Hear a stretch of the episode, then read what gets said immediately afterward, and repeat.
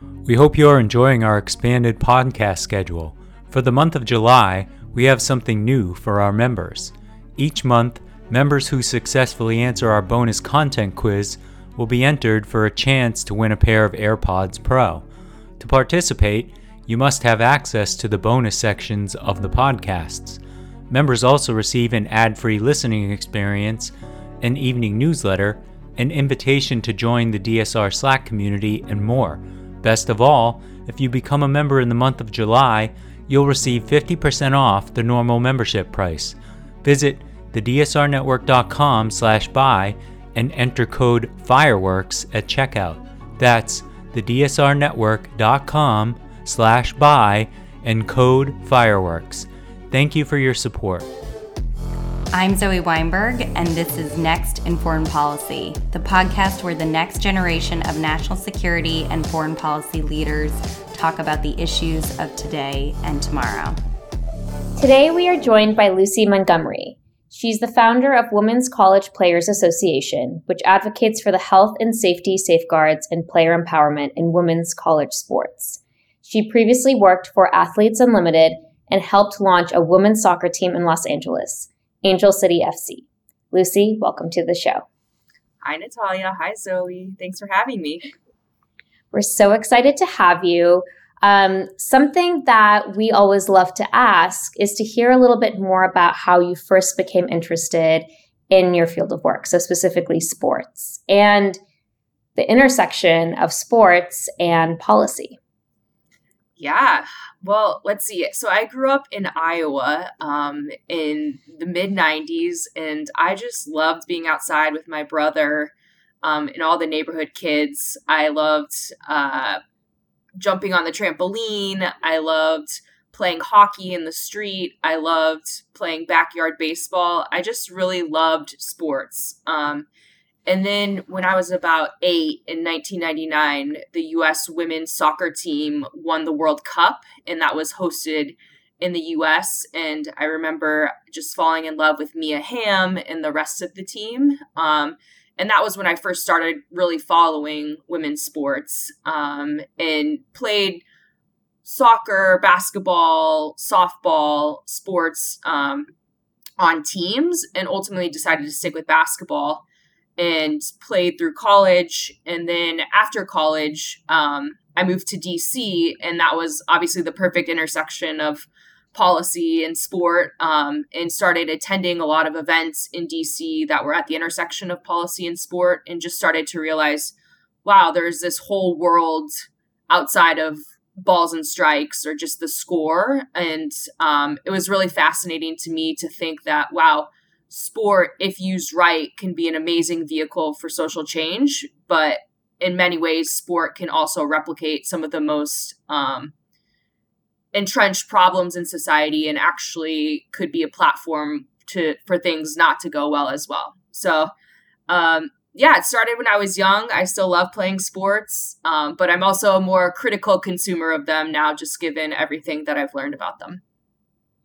Yeah, I mean, I think even throughout my time of knowing you, I've been really inspired by your practice of sports, but also the awareness that you've brought to different types of sports, especially as it comes into talking about gender in sports, policy in sports. I feel like I've learned so much from you.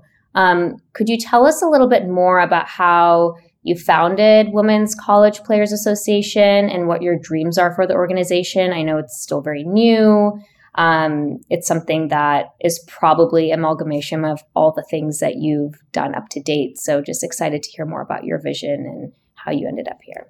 Yeah, absolutely. Um, so, like I mentioned, I played basketball in college at WashU in St. Louis, and I had a pretty good experience there. Um, but I think just watching my teammates go through injuries um, and other just kind of identity problems, just feeling so entrenched in the sport that you're hard it's hard to see anything else. Um, and then when I went back to Stanford, I was the manager for the women's basketball team and also did various things around campus. I was the TA for an undergrad course that had a lot of um, women athletes in it. And uh, just kind of understanding further what they were going through on campus um, really, really motivated me to uh, want to help improve their lives. And there was a suicide on campus um, my first year of business school that really impacted me, just thinking, you know, these athletes. They may be on ESPN. They may have a they might have a full ride to this school, but there's just like something systemic about college sports that are making especially women athletes suffer and um, really problematic problems with eating disorders with um, abusive coaching practices um, overuse injuries and basically realizing that at the college level, athletes have very few protections. Um, at the professional level, players' associations advocate for the players, they work with the leagues to negotiate contracts. But at the college level, athletes basically have none of those protections. And so, my goal with the Women's College Players Association is just for women athletes across the country at the college level to recognize the power of their collective voice and to come together and realize that they actually have a lot more power than they think and they can have a say in the conditions in which they're operating. It's not the coaches and the administrators, you know, coming down on them. They have the power to organize and to ask for better. And um, they, my hope through that is that just the way that we view college sports fundamentally changes. And so it's not just about wins and losses, it's about making sure that the athletes have a good experience, that they're prepared for life after sport, and that, you know, all of these things that are wrecking them right now, mentally, emotionally, physically, they at least have the power to say, we don't have to put up with this. So that is the goal uh, to it's still very new. I'm still working behind the scenes, just talking to as many athletes as possible. But the end goal would be um, that there is a collective body that represents the the interests of women women's college athletes.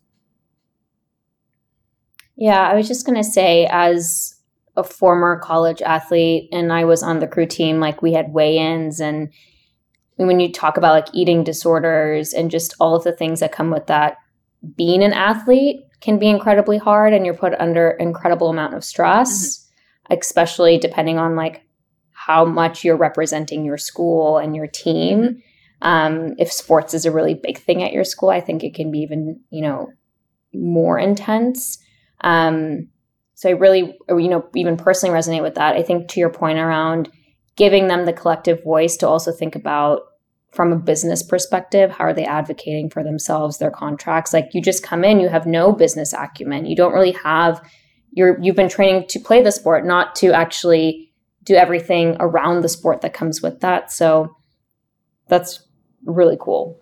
Yeah and you mentioned mandatory weigh-ins. I think that is one of the one of the things that i've heard especially in sports uh, like long distance running track and field lightweight rowing um, Ice skating is not like fundamental weigh-ins, but like even just body image. Yeah, exactly. And uh, there are these things called DEXA scans, which basically give scan your entire body and give kind of an output about body fat percentage and just other problem or other numbers that coaches are then having access to and making playing time decisions based on these DEXA scans. And so that's a really big push right now, especially in long distance running, is to at least have the athlete be able to own their DEXA scan outputs and not eh, uh, basically head coaches wouldn't have access to them. The training staff or the strength and conditioning staff would, but coaches wouldn't be able to access that information to then make uh, playing decisions off of that.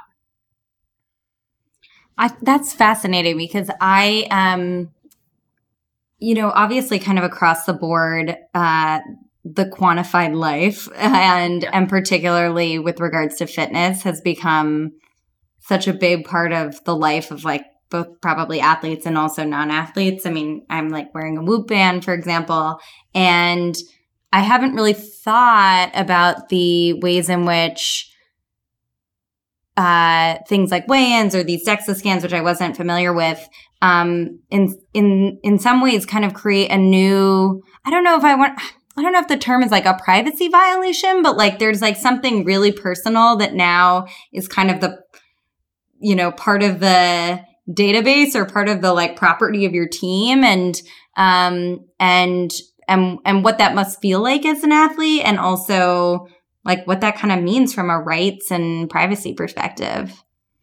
Absolutely. And so, as an athlete, it's great that you can now see your sleep and that you can see, uh, they call it like load management. A lot of women athletes will wear kind of a chip in their sports bra, which talks about, you know, how many miles they ran that game or what percentage of their their heart rate was at X percentage of high, whatever during the game. And so there is this fundamental question of like who owns that data and who can use it to make decisions. Um, right now there aren't i haven't seen any good standards in place. Um and you know at the professional level that's what i'm saying is like professional players associations go in with against the league and they argue or they have a bargaining agreement that says basically this data belongs to the athletes and no one on the coaching staff can see it. Only the athletes can see it. And so none of that exists at the college level right now that's fascinating. I want to switch gears a little bit. Um, one thing that we haven't really talked about so far is the fact that you also, I guess, sort of separate from sports, but maybe we can explore the intersections. Um, have a real interest in politics and and um, and mobilizing mobilizing around electoral politics as well as well as public policy itself. And you know, I think um, I think there's a lot of potential sort of overlaps and connections between sports and sports and foreign policy. But I guess from your perspective, what do you see as being the key points of overlap or kind of interplay between global politics, geopolitics, and athletics? Yeah, I think athletes are amazing ambassadors. They're amazing opportunities. Uh, and most athletes really care about the world in which they exist right? Like they recognize that they have a platform and they want to do something with it. And so i think when i think about what athletes have power to do it's to make statements. It's to get involved with issues that matter to them and um, you know understand where their voice can make a difference. I see it mainly like on the maybe less on the actual policy side but uh, like i see athletes who are getting involved with campaigns, who are showing up for candidates that they care about, who are using their voice. Um, and I think, you know, as we've seen the athlete athletes grow more and more, uh, like socially aware, recognize that they can make a difference, they're willing to use their voice. Um, I think when it comes to like foreign policy in in particular, I I think I see it showing up uh, particularly around like global mega events the World Cup, the Olympics, um, other opportunities for athletes to go to these events and make statements about what they stand for or uh, you know certain issues that matter to them especially uh, the olympics you know in china last last year um, in sochi russia in 2014 those were huge huge global moments and the us athletes in particular showing up and not just dominating on the field, but off the field or off the whatever playing surface, uh, showing you know interest in advocating for LGBT rights, um, in uh, for a- advocating for gender equity, and just other um, you know ahead of the when Russia invaded Ukraine last year, a lot of athletes made public statements at the Olympics. And so I think just like the the platform that sport provides offers, you know, just an opportunity for athletes to engage and for a lot of eyeballs to see um, those certain displays of advocacy or activism. So one, it feels like one of the most recent high profile events in the kind of sports and foreign policy arena was uh, the detention of Brittney Griner. And, you know, in many ways, um, I, I, think everyone would sort of agree that that she became um, really a, a, kind of pawn of a, of a larger, you know, sort of geopolitical standoff. But um, at least to me, it seemed like that, you know, that unlawful detention really brought to the fore the ways in which uh, tensions between countries can really come to a head in the form of athletes who's allowed to play where you know like where who's allowed to be on what stages etc but uh, i don't know i'm curious what your perspective is there yeah, obviously the brittney Griner situation was really, really harrowing. And I'm so thankful that she, you know, the Biden administration was able to bring her back. I think to me, the interesting thing to consider is why why is Brittney Griner going to play in Russia in the first place? And um, just the fact of the matter is, is that women athletes cannot make a sustainable salary playing women's sports only I mean, I would say they're they're probably making like a hundred to hundred and fifty thousand dollars in the U.S. now, in WNBA players, and so a lot of them in the past have gone overseas to supplement their income, and the superstar players can make up to you know one to one point five million dollars playing in China or Russia, and so historically more than half of the half of WNBA players they'll play in the states in the summer and then in the winter they go overseas to uh, Russia is one of they have the club that Brittney Griner played for is known for paying their superstars really well and treating them really well. It's just unfortunately in the middle of freezing cold Russia in the middle of winter and other especially WNBA players are going to China, to South Korea, to Turkey um, and I don't think they want to do that. Obviously, you like they all play year round. That's really hard, especially as you kind of get into your early 30s, mid 30s.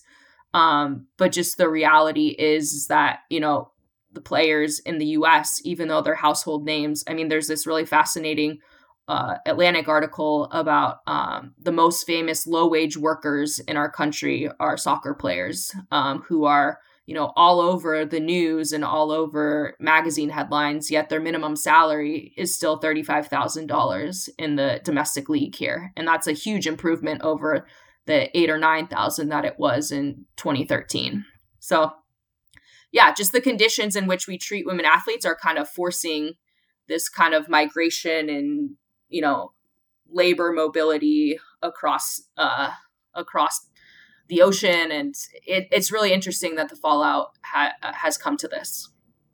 Did Brittney Griner's detention uh, force the conversation domestically about why it is that female athletes disproportionately have to travel abroad in order to, you know, kind of make ends meet? Like, did we see any movement on that issue?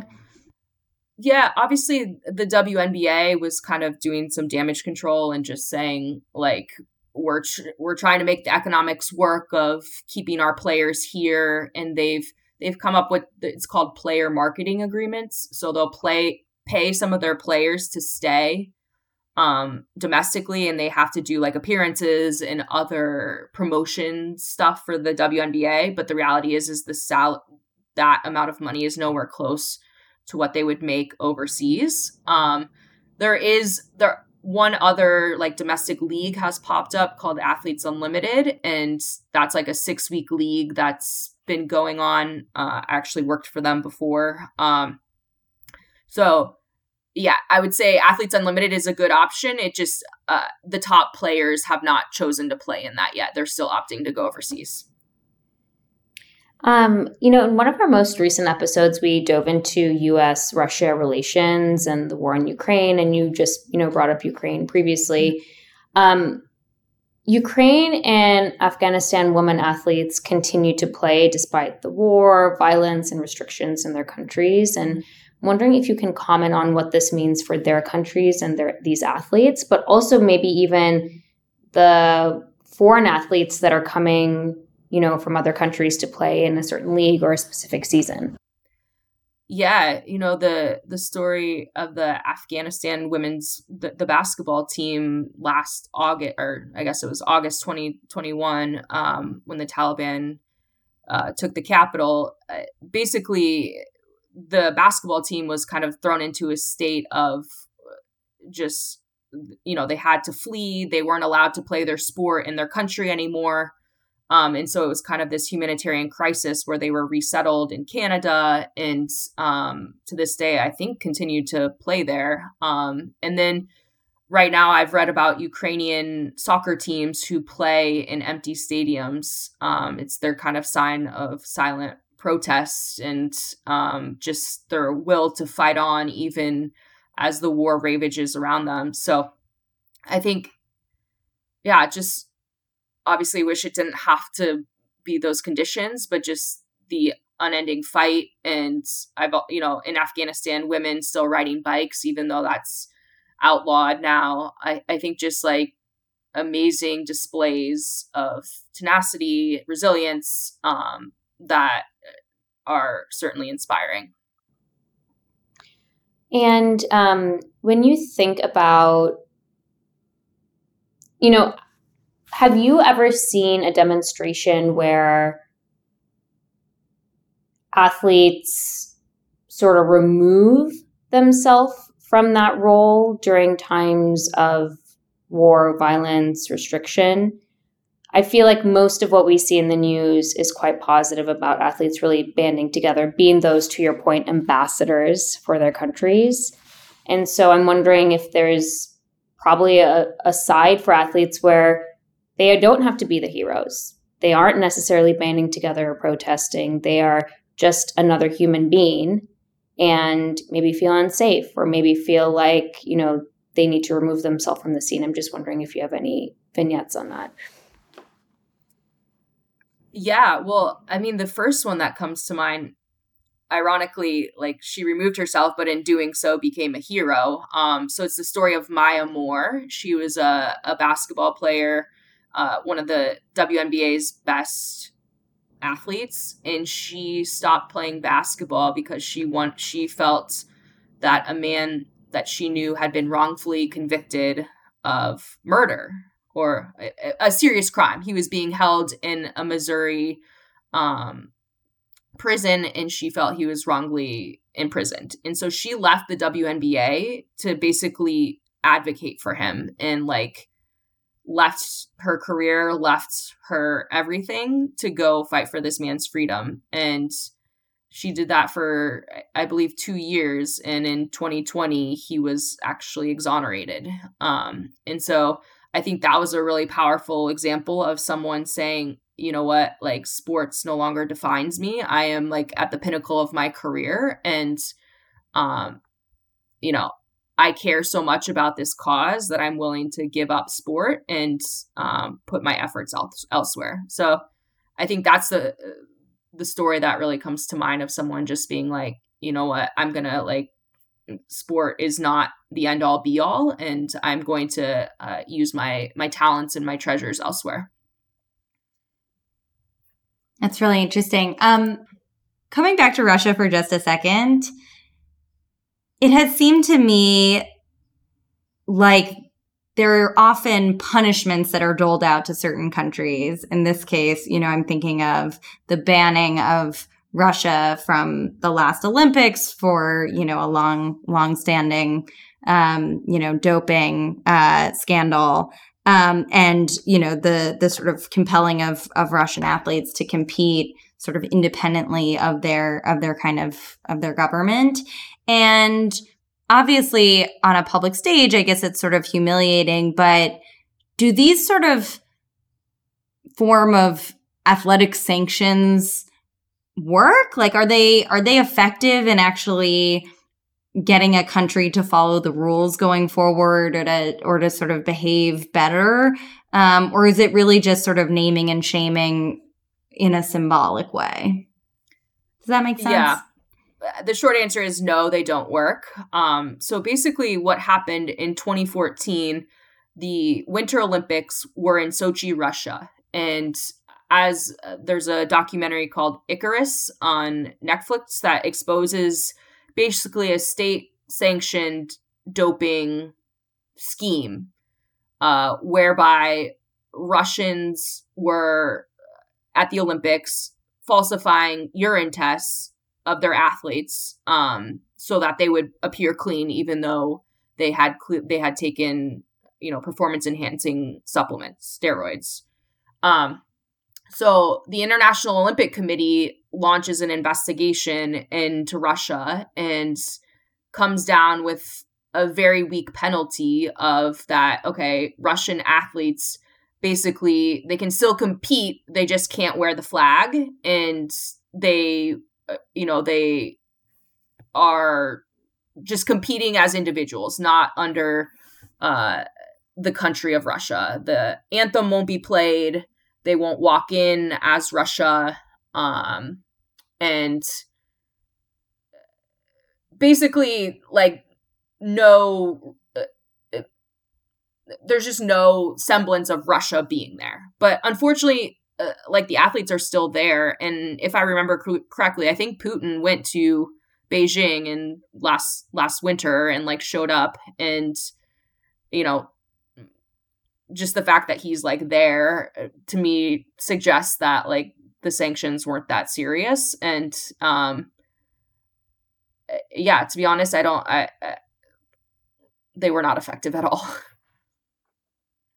so switching modes quickly you helped launch a women's soccer league in LA. And it's so timely because I think we've really seen the rise of global women's soccer and also the attendance records being shattered in nearly every country, which is just so awesome to see.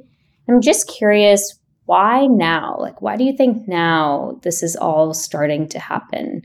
Um, and you know maybe even tell us a little bit about your experience with launching that league i mean it can't be easy yeah i think especially soccer is a really interesting sport for women's sports right now. It's such a, a global game and just eh, you know there are so many european leagues. There's the women's world cup this year in australia and new zealand. And basically, so my experience launching El, uh, Angel City in Los Angeles, um, I think why now is because women's sports have su- like their ceiling to grow is like huge. And so from a business perspective, if you want to get in early and watch it, you know, 5x, 10x, 50x, like women's sports is where you go.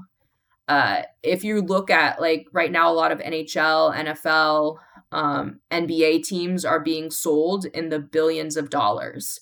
Whereas women's soccer, when I joined Angel City, the expansion fee was like $2 million. So teams were being sold or started for effectively $2 million. And so now, uh, uh, this summer, uh, the Bay Area is getting a team. They paid $50 million to get into the league. So in three years, it 25x. And so I think from like a business perspective, now is the time to invest in women's sports. There's just been like huge growth and um how basically how leagues make their money is through media rights deals. And so th- those values are skyrocketing. Uh, there's been a lot more sponsorship interest. And i think just soccer uh, just because of its global appeal is a really appealing um, like opportunity for investment. There's also, I think, I tell a lot of people here, there's a lot of like global sports that Americans just aren't as super familiar with, like cricket, rugby, cycling. Like those sports are exploding globally in like women's participation. Women are participating in the Tour de France for the last summer was the first time. So these opportunities are just like really really big and um unfortunately i don't have a lot of money but if i did that's where i would be uh putting it as an investment i was just going to ask you so for just regular humans like are there ways that you know people are you know either crowdfunding or crowdsourcing money for these um investments i just yeah and interestingly, so two women uh, actually from Stanford GSB just started the first fund that will invest in women's sports exclusively. So they raised, I think it's a hundred, hundred and fifty million dollars to basically buy teams um, and kind of roll them up under one umbrella. So I think it's it's really interesting to see. You know, that's the first fund that's focused specifically on women's sports, and I, you know, it's going to be awesome to see what that money can do to improve the landscape. I think it's um you know, you awesome. You mentioned the kind of role of media and media contracts and relationships and things like that in um, in in sort of driving revenue to a sport and also I think making it a more attractive investment opportunity and also potentially in exposing Americans to sports um, outside of the US that are quite popular in most parts of the world. And it of course makes me think of the role that media has played uh, and television has played in Formula One and the wildly popular, you know, Drive to Survive series on Netflix, which I myself am also a fan of. And I think it's, you know, part of me thinks it's very cool that an unscripted Netflix show can drive so much interest in a sport that historically Americans were not particularly plugged into, but it also is a sport that's like entirely male. and and so I guess I wonder like what should be the drives to survive of some like international sport that is largely dominated by women um and and would people watch it? Yeah, that's such a good question. And it's like, okay, so what makes Drive to Survive so compelling, right? It's like the narrative, it's the characters that you are obsessed with them and you are like suddenly are rooting for them. And so I think it's just like that storytelling that like makes you connect with characters. I think women's sports would really really benefit from a lot more of that because the athletes themselves are so amazing. Like I cannot understate how amazing to be the best in the world at your sport to be constantly advocating for pay equity for other you know social justice issues using your platform to stick your neck out time and time again to try to make things around you better all while training at the highest levels of competition and like a lot of them have really kind of nuanced interests a lot of them are really into fashion or they're really in, they have like they might be a DJ or they can you know play the piano or do something crazy. So these women, you know, a lot of them describes them, themselves as multi hyphenate. They're businesswomen, they're activists, they're entrepreneurs, they're musicians, they're fashionistas. And so I it's just like I guarantee you there is a women athlete out there that you will fall in love with, that you will like just as much as any of the Formula One racers. It's just like getting those stories out there. I know Netflix has started uh, a tennis one, tennis documentary. I um, I think it's they just did one on a golf uh, a golf one, yeah. but it was again all male golfers. Yeah. So the tennis one was split half male, half female. Um, I'm not sure. I I only made it through a few episodes, so I can't really comment. But I think there's, uh, and honestly, I think a really interesting kind of intersection is um, like LGBT inclusion and women's sports. There's always kind of a joke that there should be like a reality show, the L word for like women's sports. And so I think like just stories like that, right? Like it it's uh it really like the fan base is largely LGBT, and so why not appeal to the fan base, right? Why not uh, give people something that's fresh and give them like a story that they are interested in and that helps drive interest in the sport. Yeah, the only show that I can think of that maybe we haven't named that did primarily center on I think female athletes was cheer, but that's also not happening at an international platform. It was very, you know, it's obviously very um, domestic. Um, so that yeah, that's somewhat yeah. different too. But it point. definitely fuels like a ton of interest in a sport. Exactly. It, it, seems to be correlated to more people picking it up, you know, in yeah. middle school and or high school. I, I actually really like that example because I think like redefining different types of athleticism. I thought thought that cheer was amazing for that, right? Like watching yeah. the the females fly and watching them like flip and like that totally changed my perception of just like the amount of strength and flexibility, agility that cheer requires. Totally. Um, you know, you mentioned like the role of uh, of like centering queer athletes in this story also. And I'm, I'm curious if you followed, um, I think it was a couple months ago, like World Athletics announced all these new rules, um, that really impact transgender women athletes and have banned some from competing in certain track and field events and things like that. Um, I'd be curious to hear how you sort of think the sports community is reacting to this, um, and and where things go from here. Yeah. Uh, so I think trans inclusion is probably the number one like topic in women's sports right now. Um, just is it possible to build policies that both recognize trans athletes and their right to participate while also, you know, acknowledging that if you do go through puberty, you're biologically just different.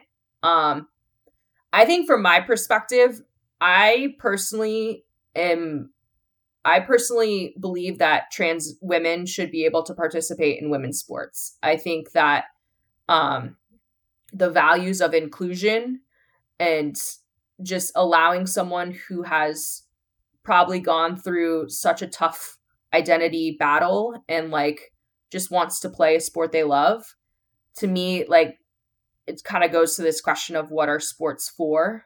And i think sports like i said at the top can be an amazing vehicle for inclusion and change and just social justice.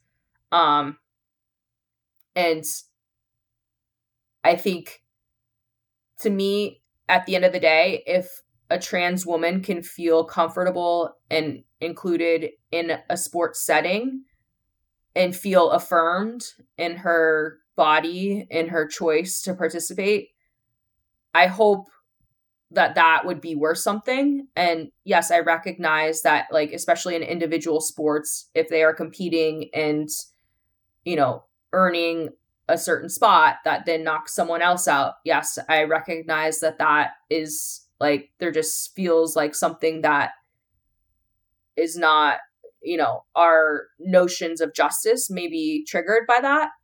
But to me, there's also another benefit that doesn't always like kind of make the conversation. So that's where I stand on it. And as you think about just like this fight for equal treatment, you also had brought up previously the fight for equal pay. I mean, I think it's definitely been a topic that we've seen covered more. I'm curious from as someone who's more on the inside of what's happening in sports, how do you feel like all of this has been received on the institutional side and institutional end? do we think that there is be there is significant progress being made on the equal pay and fight for equal treatment realm or no? I mean, it's been a lot slower than we would have liked, but I think so. Obviously, the U.S. women's soccer team has kind of been at the forefront of this fight, saying, "Right, win World Cups. Why are we not paid at similar to the men who have mediocre finishes in the World Cup if they qualify at all?" And they in the last collective bargaining agreement, the US women's team was able to achieve equal pay to the US men. And so that was a really big step forward that it's actually like codified in the contract now. They will be paid equally and that will be the expectation moving forward. I think the interesting question is like what are the ripple effects both into other industries in the US and then to other women's sports teams across the world. So uh, since the U.S. has signed the collective bargaining agreement and their fight for equal pay, the teams, the Canadian team has spoken out against poor treatment. The Fran- French team has spoken out, basically uh, asked their captain and two, uh, two other of their top players basically said, We're not going to play in the World Cup unless there's changes. Spain, something similar has happened. So I think the ripple effect within global women's soccer is super interesting. And um, you know, when we're talking about foreign policy, the impact that that can have on when your most famous athletes are sticking up and saying, we won't tolerate this treatment. And um, just like the media attention that that generates, I think, uh, you know, that's really powerful. As far as the ripple effect in other industries, I think, you know, uh, the equal pay or the pay gap is quite stubborn and we don't see a ton of movement in other industries. But I do feel like there is something to be said for just like us recognizing what justice is and you know recognizing that we are still so far from it. And sports is one of the very visible you know industries where you can see the the pay and the treatment gap. And so i think there's uh there's been definitely like the the attention has been raised around pay equity by the US women's national team fight. And i think it's just a matter of like in other industries, well, what do we do next, right? Like it's not like always contained enough that you can like fight. But I think there is something to be said by just like the example that the US women's soccer team has set and how that like you know the young girls that are watching that know like what is okay and what is not okay and this might be a rudimentary question but from a business perspective why is anyone gatekeeping in terms of equal pay because if you want the sport to do well, you're invested in the sport, you're championing the sport as an institution, why wouldn't that be an obvious? Like, is this a result of people not thinking women's sports need as much money because they're not as watched in the past? Or like, why hasn't this just been more of an obvious? Yeah, that's a, a really potent question because I think uh, there's just things that like when you think about it, it's like that just doesn't make sense. But there's a lot of ingrained beliefs that, you know, women's sports is just inherently the athletes aren't as good because they can't dunk, because they can't, you know, run as fast, because XYZ thing. And uh, you know, they aren't as they don't draw as many eyeballs as the NFL or, you know, they don't sell out stadiums. So therefore, they're not worth the same amount of investment or they're not worth the same amount of pay. And yeah, it's a lot of it is ingrained sexism. And I think what what I say to that is just like women's sports are really in their infancy. Like the WNBA is like 27 years old. The NWSL, the soccer team, is 11 or 12 years old. And so if you look at just like the time horizon compared to where the NBA was in their 27th year or the MLS was in their 11th year, it's like pretty similar. And so we just need a little bit longer runway. We need more investment. And I think one of the other things that I I think is really important is to like really reconsider what a good athlete looks like and why is like an NFL player kind of the standard of like, oh, they can run fast, jump high, and like do all these other crazy things. Whereas like women athletes may not be able to run as fast or jump as high, but athleticism is also about flexibility, it's about balance, it's about control, it's about teamwork.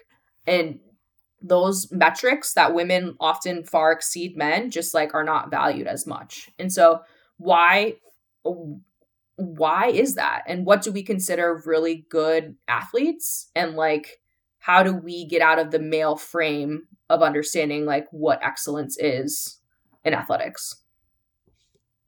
I really love how you just framed that and it actually makes me think a little bit about the fact that you know i think generally when we say the word strong uh at least in us context we often are referring to kind of physical strength of like, you know, weightlifting or something like that. But another way you could could define strong or strength is like something like longevity and like typically women live longer than men, right? And so why does the word strong like why have we come up with these certain associations um, that typically are biased against women. And I think, um, you know, your examples of the ways in which athleticism um, is sometimes defined in a pretty narrow way um, is is a perfect example of that. Um, so, one last question for you: for people listening. Who is a female athlete that you just think is absolutely fantastic, somebody to watch who's maybe up and coming and uh, and it's just really really worth keeping an eye on and and cheering on. I love this question. So one of my favorite athletes is Nneka Ogwumike. She actually went to Stanford and she is they call her Madam President because she is the president of the players union uh, for the WNBA and just the way that she has advocated for WNBA players. Um, she was at the forefront with bringing Brittney Griner home. Um, she is out there demanding that WNBA players be treated better. Um, I think not only is she amazing on the court, but off the court, she is always willing to fight for WNBA players to raise the bar. And yeah, I just, I'm always in awe of everything that she's able to accomplish. She's also like a talented chef and like a really fashionable person and it, she can just do it all. So Nneka Ogwumike, she plays for the Los Angeles WNBA team. That's very cool. Um, I will be sure to be looking her up. Um, so we're going to move on to our last segment of the show, which is what are you following? As Zoe, do you want to kick us off? Yeah, sure. So you know, as a podcaster, I like to listen to and also support lots of other podcasts out there. And so I just wanted to give a quick plug to a new podcast that just came out this week um, by Time Magazine, and it's called Person of the Week. And I'm a I'm particularly excited about it because the host of the podcast is uh, a journalist and senior correspondent Charlotte Alter, who is also a good friend, um, and she uh, she every week will interview another guest, a different guest who, um, who is, you know, a total uh, master of their field, whatever uh, domain that's in. The first episode that came out this week is with the actor Ethan Hawke. And I started listening to it today and have loved it so far. So just want to give that a quick plug. Natalya, what about you? Well, this is a very timely episode for what I'm following. So, I'm a huge golfer. I've been following the divide between the PGA Tour and the LIV Golf League, which is funded by the Saudi Arabia Sovereign Wealth Fund. And for a while, players were being kicked off the PGA for playing in LIV. And last week, there was an announcement that the PGA Tour is actually going to tie itself to the LIV Golf League, which has caused definite waves. And in specific, antitrust experts are insisting that, like, the Justice Department should consider suing and to stop the agreement. And people on the Hill are worried about, like, all the risk posed by, like, a foreign government entity essentially um, assuming control over this, like, cherished American institution that is the PGA. So I'm really interested to see how that plays out because it's just done a total 180 from when I learned about LIV, which was actually through that Netflix show I was telling you guys about that I was I was watching. So interested. How about you, Lucy? I love that. Um, mine is also on the intersection of sport and policy, more local politics. So um, I'm a huge pickleball player, and the turf wars have been heating up, especially here in Chicago, where I live. Uh, there's a park next to me that basically has uh, the parents enraged that the pickleballers are taking over. And um, you know there's a black top with no nets but the the parks district had laid down lines for three courts so people could come bring their nets set them up play um, and the park was always crowded. And so the parents were annoyed and the neighbors were saying that the constant like thwack of the paddles was really irritating them. And so a lot of I think there was a a lot of them went to the alderman um, and suddenly two of the lines were removed two sets of the lines were removed and they had painted over like foursquare and some other uh, hopscotch lines so you could no longer play on two of them. And then a sign went up that said pickleball hours are 10 a.m to 2 p.m and 6 to 8 p.m every day. And so it's a really interesting question of like okay these are public parks who's allowed and like whose voice carries within this community, right? Obviously, I'm a pickleball player, so I am. I'm like, who's choosing to like play hopscotch over pickleball? What are you talking about? yeah. So the eight year olds in like the park are, uh, yeah, it's it's been interesting. I think it's just like an interesting, you know, problem where it's like a, a sport that's growing and the, these cities cannot keep up with the demand um, you know how do you turn around courts quickly? How do you find the space? How can you repurpose? Can you change some of the zoning of different parking lots or other areas where we could be creative about creating more courts? Um, yeah i know this is playing out in cities all over all over the country so good luck to all the local mayors out there well thank you so much for joining us today lucy um, Next in Foreign Policy is produced in cooperation with Foreign Policy for America's Next Gen Initiative and is a proud member of the DSR network. Please be sure to rate, review, and subscribe so that more people can find the show. You can follow me online at Natalya Talker, Zoe at Z Weinberg, and connect with Lucy Montgomery on LinkedIn. If you're a foreign policy expert under 40 and want to be featured on the show, be sure to follow the link in the show notes. And with that, join us in two weeks to hear more about what's next in foreign policy.